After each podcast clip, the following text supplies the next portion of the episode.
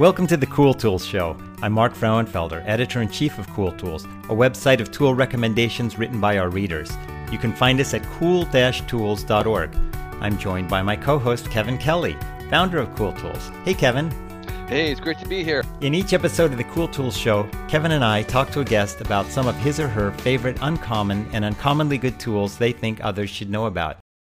Our guest this week is Jorge Camacho. Jorge is a strategic designer foresight strategist, and lecturer based in Mexico City. He's a research affiliate at Institute for the Future, a co-founder of Diagonal, which is a futures design studio based in Mexico City, and a board member of the Plurality University Network. You can find him as J underscore Camacho on Twitter and on Medium, and we'll have a link to uh, to Jorge's Twitter. So uh, if my spelling threw you off, you'll you'll find it there. Hey Jorge, how you doing? All, all good. Thanks for inviting me, Mark. Kevin, it's really great to be here. Oh, we're really enthusiastically eager for your recommendations and to hear about what you're up to. It's been very, very fun to prepare for this. Oh, good. Good. So, okay, so I, I am glad about your first tool because I am a user of Pocket, but I don't think I've ever talked about it. But no, I don't know anything so, about it. Describe yeah, what it is. It uh, for us who don't, like myself, who don't know anything about it. Oh, what is excellent. Pocket? I'm glad that uh, I'm the first to recommend it in the, in the podcast. So, uh, Pocket, who, which actually was called when they originally launched, I think in 2015, it was called Read It Later. So, I think the, the original purpose of the tool is to basically save links or save articles uh, in order to read them later. Okay, so so this is an article that you're reading on the web. So is this like a so is this for if you're on the phone or on the exactly. desktop? Okay. Yeah, I mean some of the I mean there's a few of the features that I really enjoy is the fact that you can obviously you can uh, use it on a, on a on your browser. Uh, you can use it on the on the mobile app, and also for the browser, you can install uh, these um, extensions. And w- what that means is that uh, no matter w- where you are, uh, you know, reading or scrolling or, you know, in general, getting uh, access to the web, there is always like a one or two click route to save whatever you want to save for later. So I have uh, set for myself this workflow where even if I'm just like uh, walking around and I'm scrolling on Twitter or t- drinking coffee, you know, like very informally, I can very quickly uh, save a link. Um, and and also, uh, whenever you save a link, you can add tags, which is very important uh, for what I use it uh, for. Basically, a, a, few years ago, when I started using it, uh, I I first started using it as a way to, you know, for, for its purpose, you know, to save articles. But then I realized that I wasn't really reading the articles later. I was just saving them. That's why. That's what I do too. exactly. I've I've told friends that I'm a like a digital content hoarder. You know, like because I save so much, uh, and and and and gladly I don't have to keep so many magazines or newspapers just lying around the house.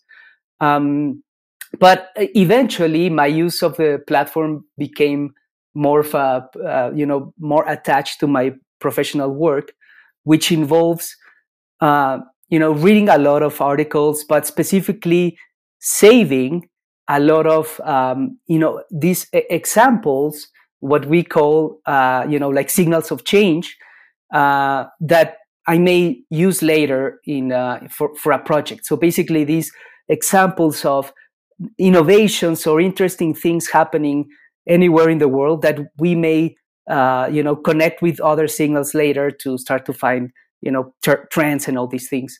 Uh, so I, I realized that this was a very useful tool to to build a sort of uh, personal database of uh, of this type of content. And so you're saving these and then you're adding a tag to help you basically categorize them or find them later. But generally, are they all going into one big folder or do you also have to uh, so so how do you find things later on? Um, yeah. After you've been doing this for years and years and years, does it have a really so, good search function? Or yeah, yeah, definitely. So you can. I mean, um, Pocket itself has a, a very intuitive interface where you can search for things. Um, you can also uh, navigate your tags and then select specific tags. So, for example, I used, you know, like tags like uh, signals or, uh, you know, uh, Mexico or uh, privacy. And, uh, and very easily I can navigate and find those tags and then retrieve, so to speak, all the links that I've saved using those tags. Mm-hmm. Uh, how is it different from something like Evernote? I think uh, in I, I, would say I, I also use Evernote. I use it more to take notes than to save links. Uh, there may be some functionality similar to Evernote that I haven't really used that would allow me to replicate this workflow. Um, but I also appreciate the simplicity of Pocket, you know, the, the single-minded focus on saving things as opposed to, you know, as opposed to Evernote and other more recent tools that allows you to save things while also, you know, annotating them or or writing uh, notes, etc. So so the, the the thing that I really appreciate is the simplicity and probably the the the the fact that I have just uh, you know become used to using this tool uh, whereas maybe there are others that could fulfill the same function. Mm-hmm. Yeah, um, I use Evernote, and I didn't even know you could annotate. I've never done that. I've only saved things. One of the cool There's, things about Pocket, I think Evernote does it a little, but Pocket's really great at it. Um, I, I, see an article I'm interested in. I just click my little uh, browser extension. It saves yeah. it to Pocket, and then when I read it, it gives me a version that is typographically very simple oh, yeah. with the images oh, and all the ads have been stripped out of it. Oh, okay. And so it's yeah. like, oh, it's very refreshing to read an article that good. way. Exactly. Right. It's very good to read. Uh, it's also as a reader, it's, uh, it's very useful. Something else that I've, that I've uh, done recently is that I have started using, um, you know, uh, if this then that, mm-hmm. you know, to build these little applets that connect Pocket with other things. So, for example, one of the things that where uh, Pocket is not uh, great at is to share. You know, to sh- to share not just uh, single articles, but if I wanted to share my full library of articles for a specific topic, uh, Pocket is not great for that. So, something that I've done, like a workaround that I've developed, is to connect uh, Pocket with my Google account so that every time I save an article with with specific uh, tags, it automatically also save the saves the article and and with a lot of uh, interesting you know metadata to uh, to a Google spreadsheet. So I can see you know the date, even it extracts a small uh, picture from the article. It includes the tags that I have added uh, obviously the URL uh, as a summary that you can pull from the from the specific website, and and therefore I can have on the one hand like a automatic backup of my collection of articles and also a, um, a more easily shareable um, database, so to speak. Okay, cool. Well, that's cool. I didn't know you could do that. Pocket. That's pocket. And and so um, there's a free version that's mm-hmm. fairly limited, but like you said here, it's uh, $45 a year for the full featured version. And I think it's like a, a ton, if not unlimited, a whole bunch of articles yeah. can be stored. And you can also um, save the content offline. So I think even if mm-hmm. the original site or article disappears, you get a backup copy with the premium version. Oh, that's which great. is cool. Super yeah. useful. That's good. All right. So the next one is a uh, really cool one that, again, completely new to to me and probably to our readers. Tell us about this. The second one is a, a travel guitar. It's called the Baby Taylor BT1 travel guitar. So, um, I mean, I, I obviously uh, uh, play the guitar. I've been playing mm-hmm. it uh, since high school. Mm-hmm. Uh, but I don't know.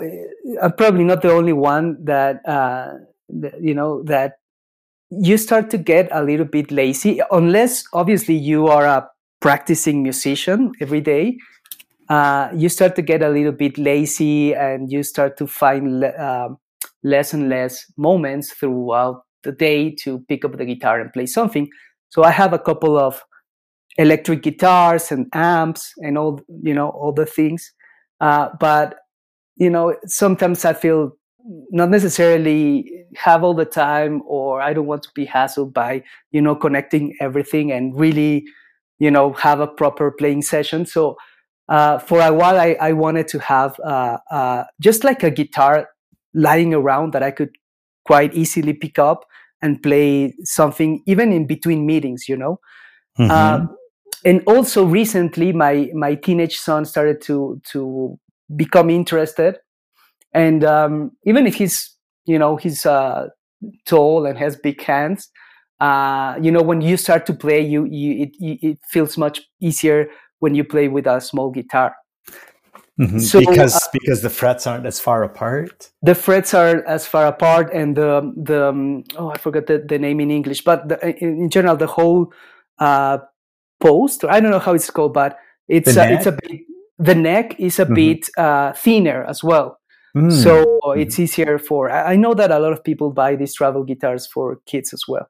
Mm-hmm. It's, I mean, as the name implies, these are original design, originally designed to to take them around for travels. And I also sometimes do that. I haven't really taken it, you know, on the road or something like traveling abroad or anything, but I do travel you know inside mexico and and and the most often travel i make is to a nearby country house and I've taken my electric guitar and amp before, but again, it's a bit of a hassle. So, you know, all these things combine, and and also in the context of the, of the pandemic, I I I wanted to have a, a guitar and, and, and, pick it up. I know that a lot of people started playing uh, an instrument or um, or you know uh, picked it up again.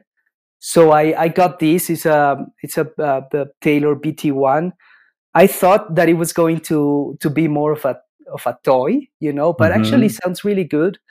And um, my kid is playing it, and also I just have it literally next to where I am uh, at any any time, and it's quite easy to just pick it up and start. So I've been uh, trying to learn new songs and even tried to come up with my own idea, something that I was doing it that I wasn't doing that much uh, recently so it's been sort of like a great one of these uh, great uh, things that you that that you get to make the the pandemic a bit more or the lockdown a bit and more bearable. Can you tell me how how much smaller is it than a regular guitar?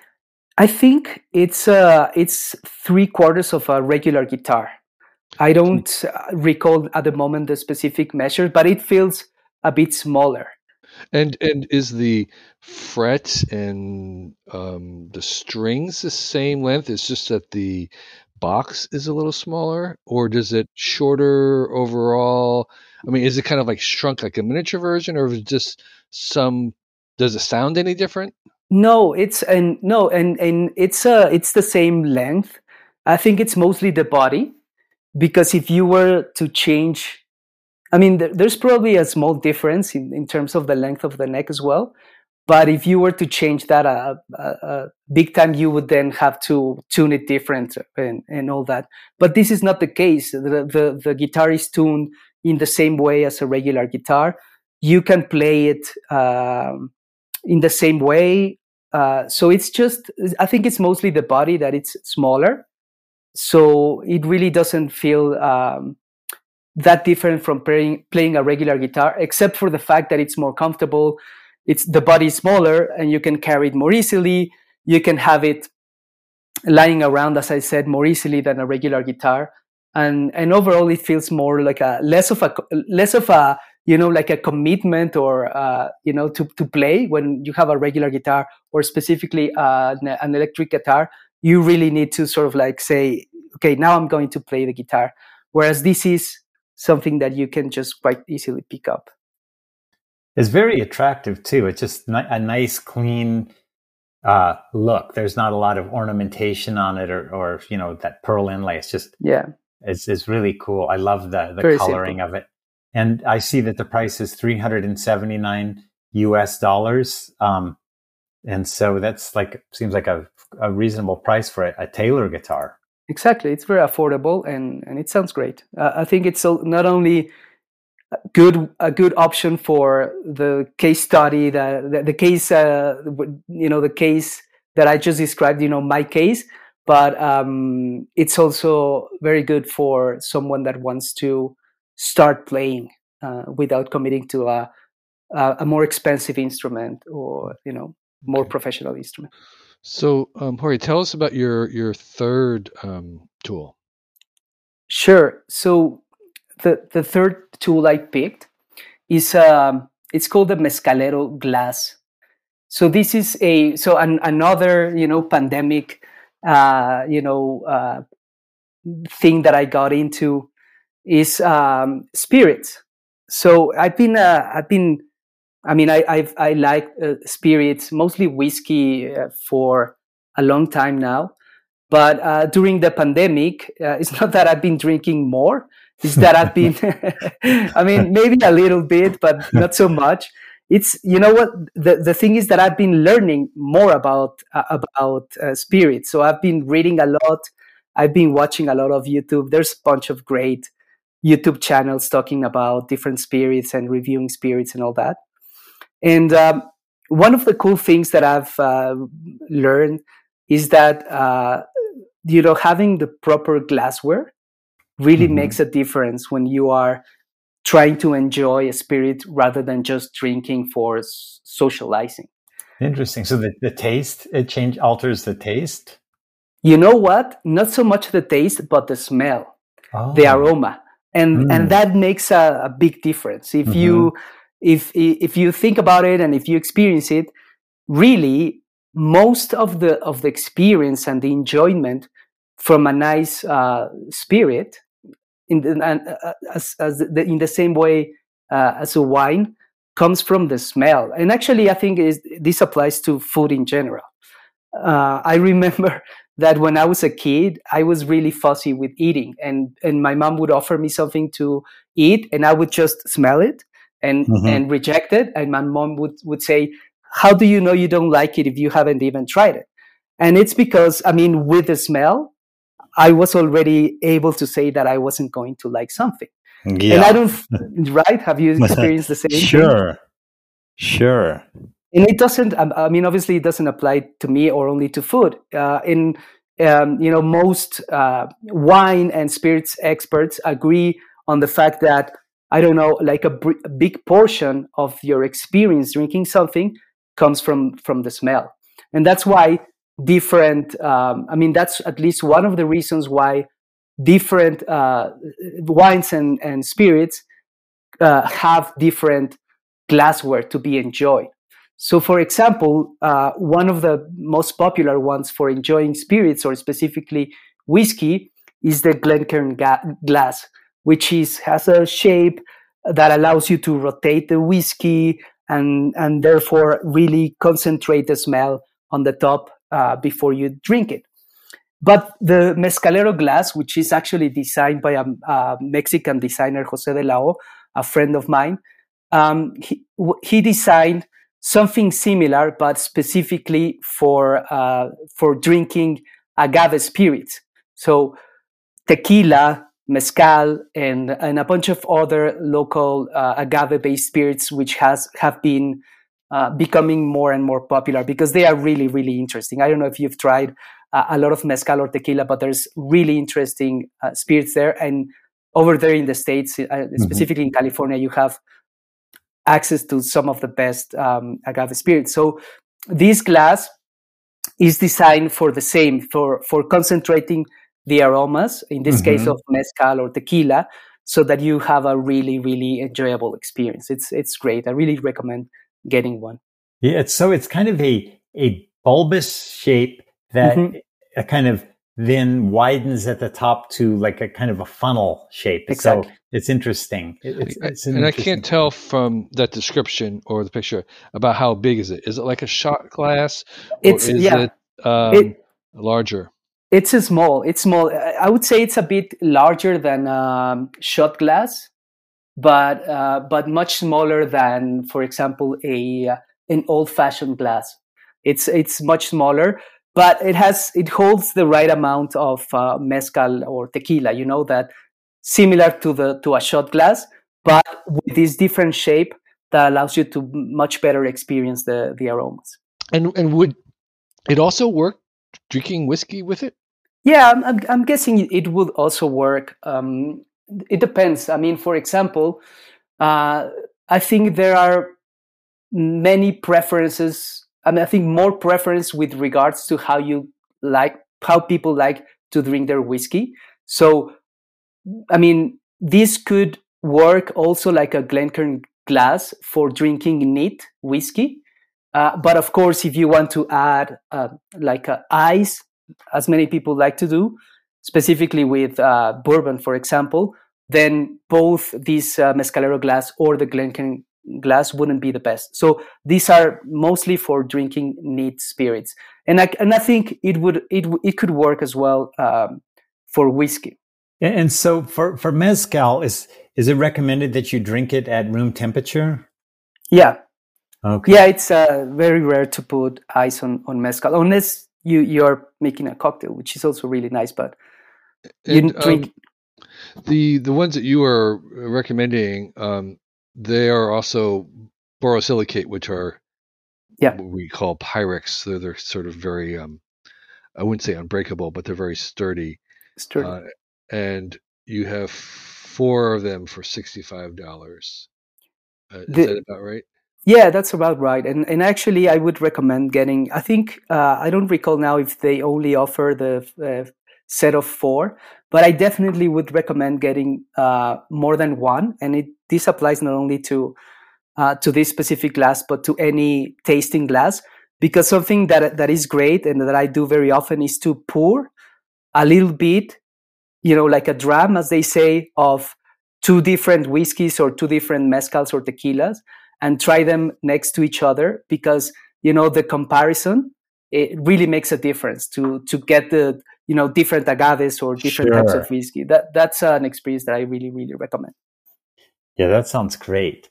Well that's that's a very cool one and i think that would be like an, an excellent gift also for someone yeah. four for 65 that's that's great. And this uh, so the lao shop is uh, is this based in in um, mexico yeah, I, I imagine so there's shipping to internationally would might yes. be a little more, but that's cool. Yeah.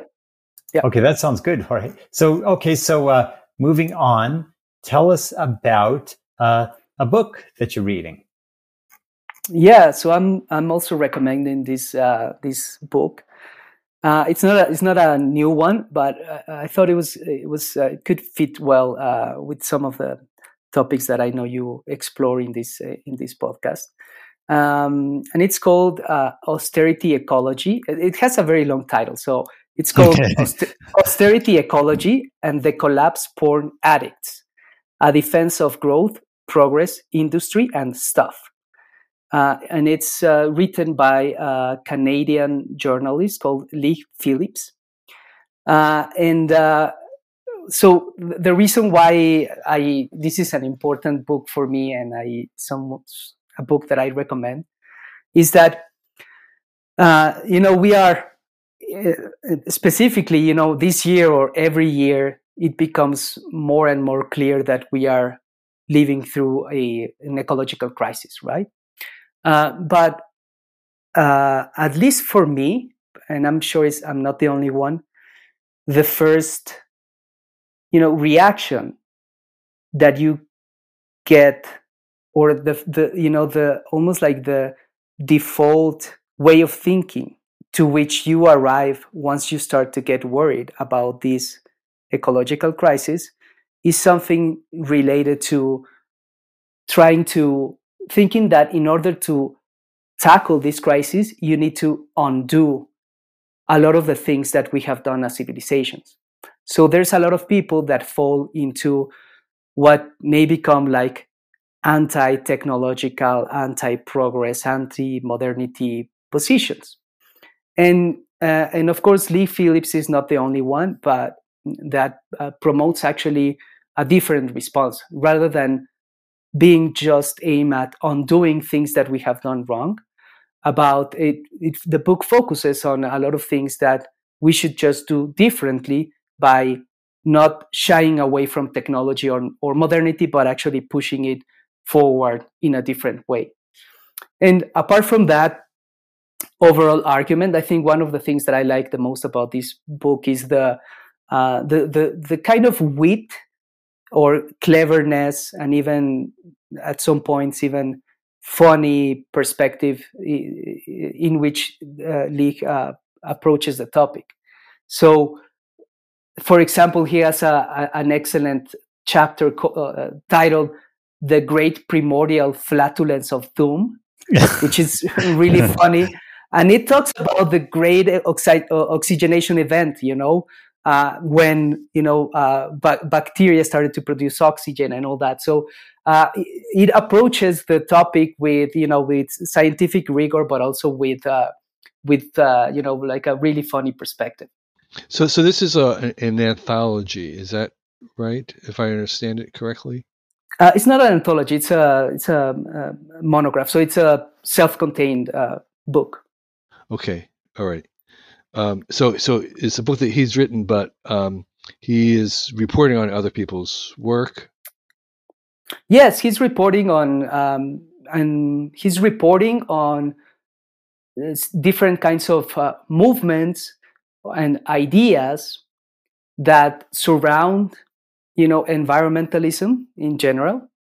And I think overall, I would describe it as a kind of like a controversial, and, and you know, his style is very on purpose controversial. So, for mm-hmm. example, one of the one of the main mantras of the environmentalist movement is "small is beautiful," and and he has a chapter titled "Small is not beautiful," Uh, basically contesting that idea and showing how scale planning and you know a lot of things that sound um, authoritarian or sound uh, uh, you know alien to someone that is interested in solving the ecological crisis may be uh, not just important but central to solving to solving these problems Okay. That sounds really interesting. So the book again, the name of the book is Austerity, Ecology, and the Collapse Porn Addicts. so he's saying that some people are kind of addicted to this idea of dystopia, yeah. as, and that the solution to the crisis we have, climate and otherwise, is not to pull back exactly. from technology, but to lean into it and to make it better. Exactly. That's wonderful. That sounds really great. Can you tell us a little bit about what, what you are working on um, uh, these days that you wanted to share with a project that you're um, maybe engaged in and want to share with our listeners? Sure. This is what I would call a research project, and uh, it has different, it's still evolving and it has different outputs and the kind of outputs that it's uh, having are also evolving as opportunities arise. Uh, one of the one of the main uh, outputs that I originally intended to be intended it to be the main one um, is a medium publication called Preferable Preferable Worlds, and and and again it's uh, uh, sort of like building on some of the stuff that we were just talking about in relation to to the book. Um, the it's it's a bit i think it's a simple idea but it builds on you know some specialized theoretical ideas that are you know in, in, the field of future studies but also in other fields so it's not necessarily for the everyday reader even if uh, i think the, you know my contribution is somewhat simple. Um, in, in in future studies and in futures practice including for example, in the work that we do at, uh, at IFTF, at the Institute for the Future, uh, one of the frameworks that we use very often is derived from uh, the futurist James Dator, who uh, a few years ago proposed that uh, we can, you know, analyze existing images of the future and also generate new images of the future based on four archetypes, four different uh, generic images of the future. So we can imagine futures of growth, futures of collapse, futures of discipline or constraint, and futures of transformation. And something that I'm trying to do, or that I've sort of uh, realized, and that forms the basis of that of this um, publication, is that uh, Dator's Dator's framework works very well, not just as the as the tool that we use in futures, but also some as something that I that I call like a theoretical compass to navigate to map uh, important scientific and theoretical ideas that are uh, coming up recently in fields such as you know economics or political science or ecology certainly or in social movements that are basically representatives of uh, people that today would propose or defend one of these four alternative futures to the present crisis. So, for example, you get people like Mariana Mazzucato or Carlota Perez who are proposing new and interest, uh, a new and interesting uh, conception of uh, how economic growth may uh, may evolve uh, in over the rest of the century. But at the same time, you have people specifically uh, writing in Europe, authors like um, Rafael Stevens and Pablo Servigne, who propose a, a, a new field of study that they call literally collapsology.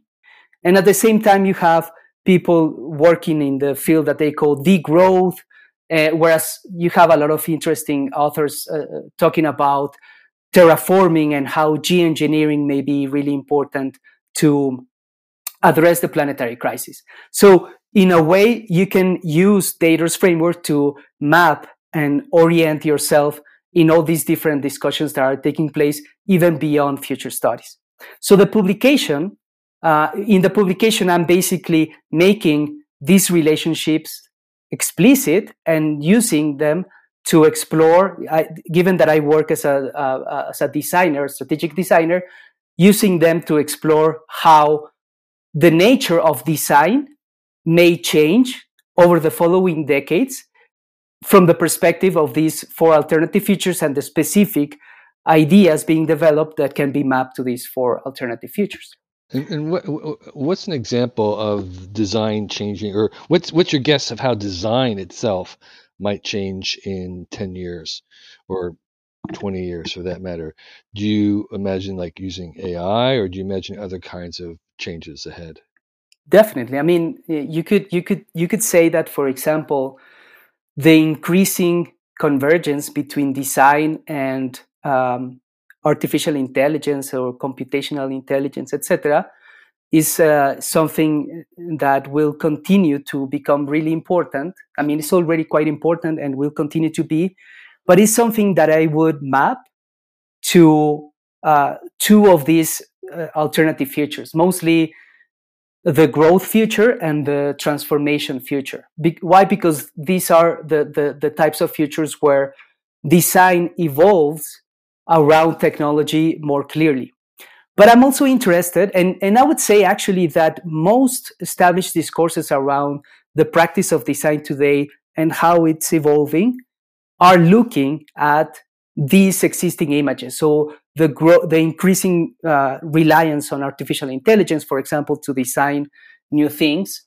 But I'm also interested in exploring what may happen if, for example, uh, the degrowth movement, which calls for a slowdown of our economy, a radical reduction of our use of energy and materials, what if this movement were to grow and to start to become more uh, of an established power in, in governments around the world? So, for example, what may happen uh, if designers were uh, tasked with helping people to um, reduce their resources, their resource use, or to make more desirable or even delightful, much more simpler ways of life w- without relying on so much stuff.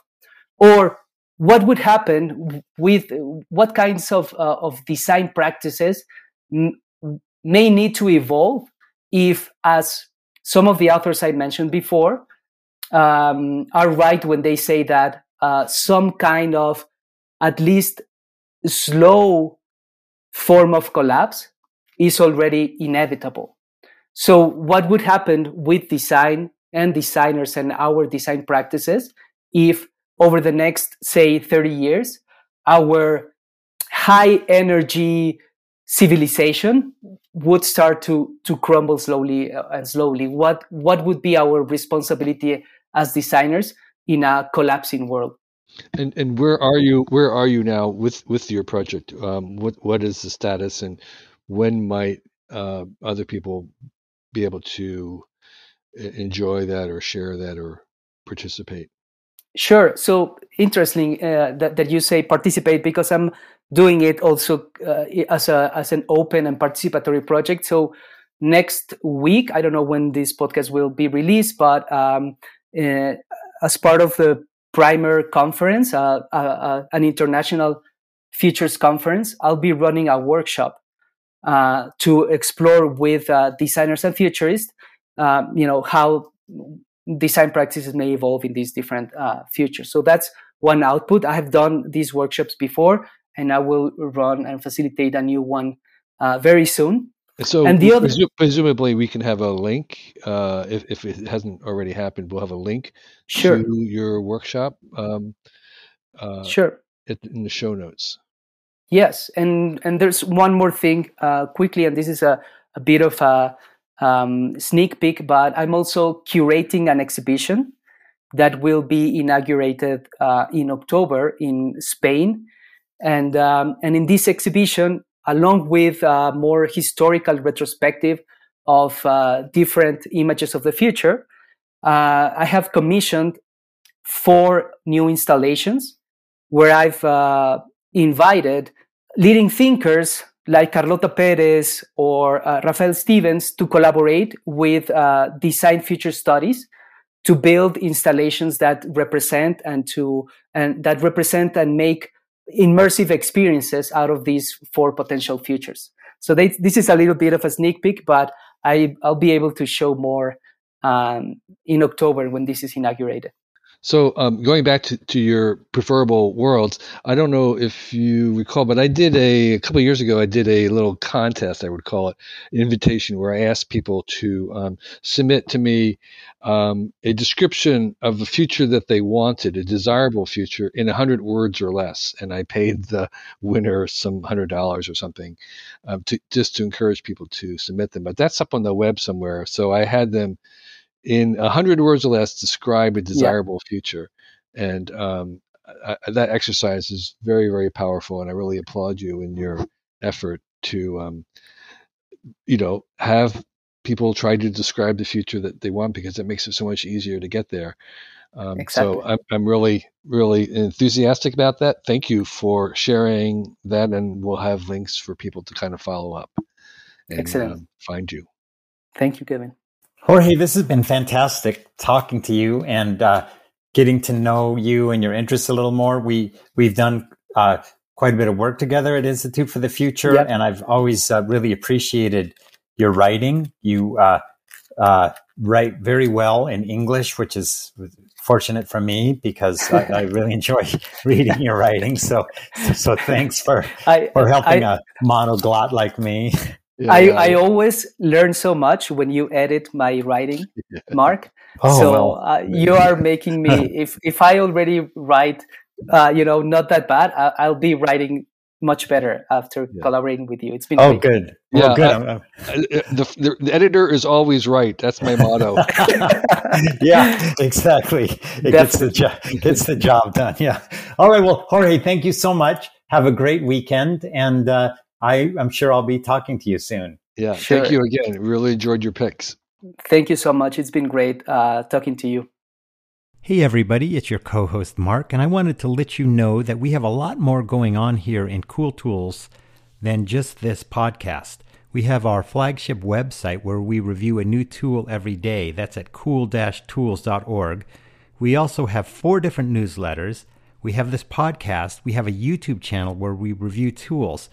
And if you like what you hear and see and read, the best way to help us out is by going to our Patreon page at patreon.com slash cooltools and donate at any level you wish. You can even contribute $1 a month, and, and that would mean a lot to us.